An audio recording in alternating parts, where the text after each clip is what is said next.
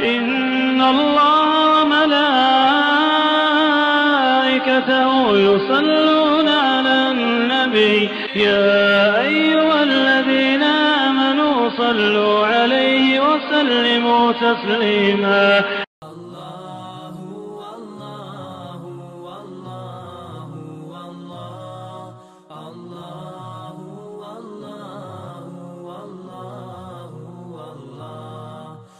رب اشرح لي صدري ويسر لي أمري.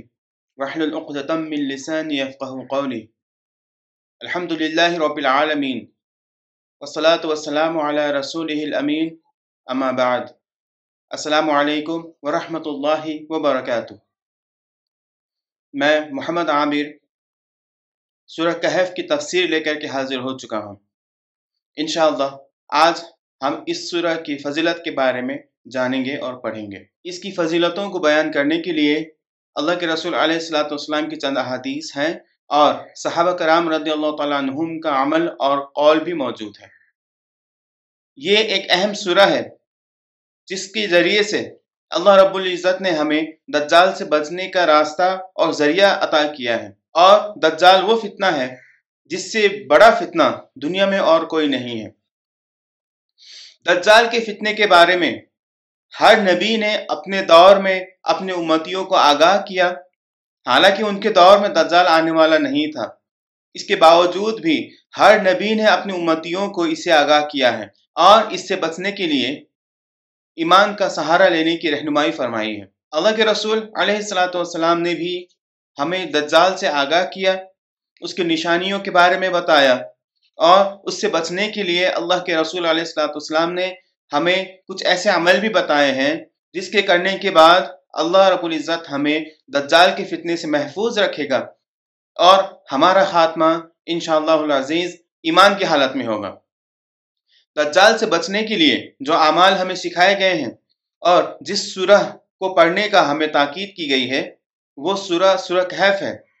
اور یہ مکمل سورہ ایک ایسی سورہ ہے جس کے پڑھنے کے بعد اللہ رب العزت اس کے پڑھنے والے کو دجال کے فتنے سے محفوظ رکھتا ہے۔ اور یہ واحد ایسی سورہ ہے جس کے بارے میں اللہ کے رسول علیہ السلاۃ والسلام نے فرمایا کہ اس کے پڑھنے والے کو اللہ رب العزت دجال کے فتنے سے محفوظ رکھے گا۔ قیامت کے متعلق جو احادیث مروی ہوئی ہیں، اگر ان احادیث کا مطالعہ کیا جائے تو یہ احساس ہوتا ہے۔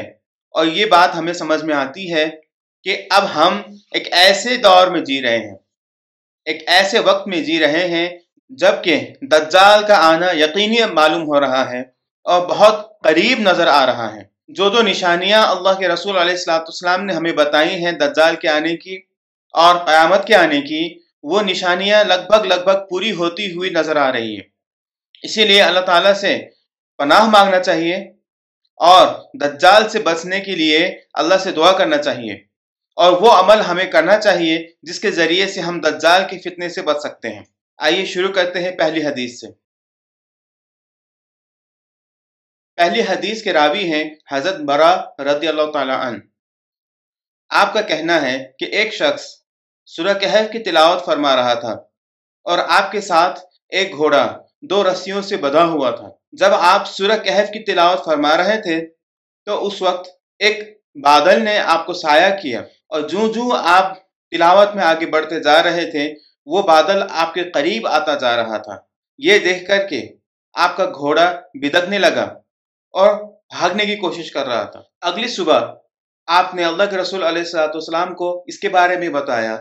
تو اللہ کے رسول علیہ السلاۃ والسلام نے جواب دیا کہ وہ سکینہ تھی جو قرآن کی پڑھنے کی وجہ سے تمہارے اوپر آئی تھی۔ سکینہ کا مطلب ہوتا ہے سکون اور اطمینان۔ اور یہ تب حاصل ہوتا ہے جب قرآن کی تلاوت کی جاتی ہے اور اللہ کو یاد کیا جاتا ہے۔ اللہ بذکر اللہ تطمئن القلوب، قرآن کی آیت میں فرمایا گیا ہے کہ جان لو، اللہ کی یاد میں ہی دل کا سکون ہے۔ اور اللہ کی یاد میں سب سے پہلا نمبر قرآن کی تلاوت ہے۔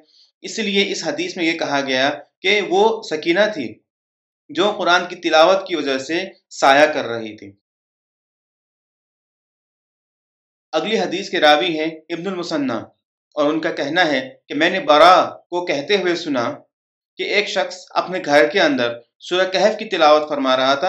اتنے میں ہی اس کے گھر کے اندر جو گھوڑا بدا ہوا تھا، وہ بھاگنے کی کوشش کر رہا تھا۔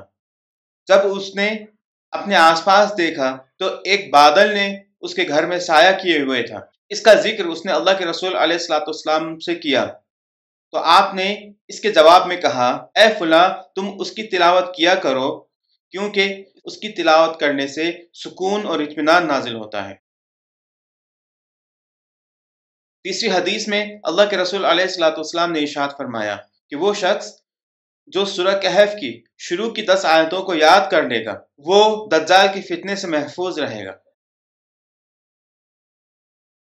چوتھی حدیث کے راوی ہیں ابو سعید خدری رضی اللہ تعالی عنہ۔ آپ نے فرمایا، جو جمعہ کی رات میں سورہ کہف کی تلاوت فرمائے گا، تو اسے نور عطا کیا جائے گا، جو اس کے اور کعبہ کے درمیان روشن رہے گا۔ پانچویں حدیث میں اشاد فرمایا گیا ہے کہ جو شخص جمعہ کے دن سورہ کہف کی تلاوت کرے گا، تو اس جمعہ سے لے کر کے اگلی جمعہ تک اسے نور دیا جائے گا جو اس سے روشن ہوگا۔ چھٹی حدیث کے راوی ہیں ابن عمر رضی اللہ تعالیٰ عنہ۔ آپ کی روایت ہے کہ اللہ کے رسول علیہ السلاۃ والسلام نے اشاد فرمایا کہ جو شخص جمعہ کے دن سورہ کہف کی تلاوت فرمائے گا، تو اس کے پاؤں سے لے کر کے آسمان تک ایک روشنی جائے گی اور وہی روشنی قیامت کے دن بھی روشن ہوگی۔ اور دو جمعہ کے درمیان کے اس کے گناہ معاف کر دیے جائیں گے۔ تو یہ چند حدیثیں تھیں جسے سورہ کہف کی فضیلت میں میں نے بیان کیا۔ ان حدیثوں کو پڑھنے کے بعد اس بات کا علم ہوتا ہے کہ چاہے ہم جمعہ کی رات میں سورہ کہف کی تلاوت کریں یا جمعہ کے دن میں، دونوں ہی کا فائدہ ہمیں حاصل ہوگا۔ اور اگر اس کی طاقت ہمارے اندر نہیں ہے کہ ہم پوری صورت کی تلاوت کریں، تو ایک اور راستہ اللہ کے رسول علیہ السلاۃ والسلام نے بتایا ہے۔ وہ یہ ہے کہ ہم سورہ کہف کی شروع کی دس آیتوں کو یاد کر لیں، حفظ کر لیں اور اسے چاہے جمعہ کی رات ہو یا جمعہ کے دن ہو، اسے پڑھا کریں۔ اس کا فائدہ ہمیں یہ حاصل ہوگا کہ اللہ ہمیں دجال کے فتنے سے محفوظ رکھے گا، اپنی پناہ میں رکھے گا اور ہمیں ایمان کی حالت میں اس دنیا سے جانے کی توفیق عطا فرمائے گا۔ جمعرات کے دن مغرب کے بعد سے جمعہ کے مغرب تک اگر ہم اس سورہ کو پڑھ لیں یا اس سورہ کے شروع کی دس آیتوں کو پڑھ لیں تو اللہ رب العزت انشاءاللہ ہمیں اس کا فائدہ عطا کرے گا اور ہمیں دجال کے فتنے سے محفوظ رکھے گا۔ واخر دعوانا ان الحمد للہ رب العالمین۔ السلام علیکم ورحمۃ اللہ وبرکاتہ۔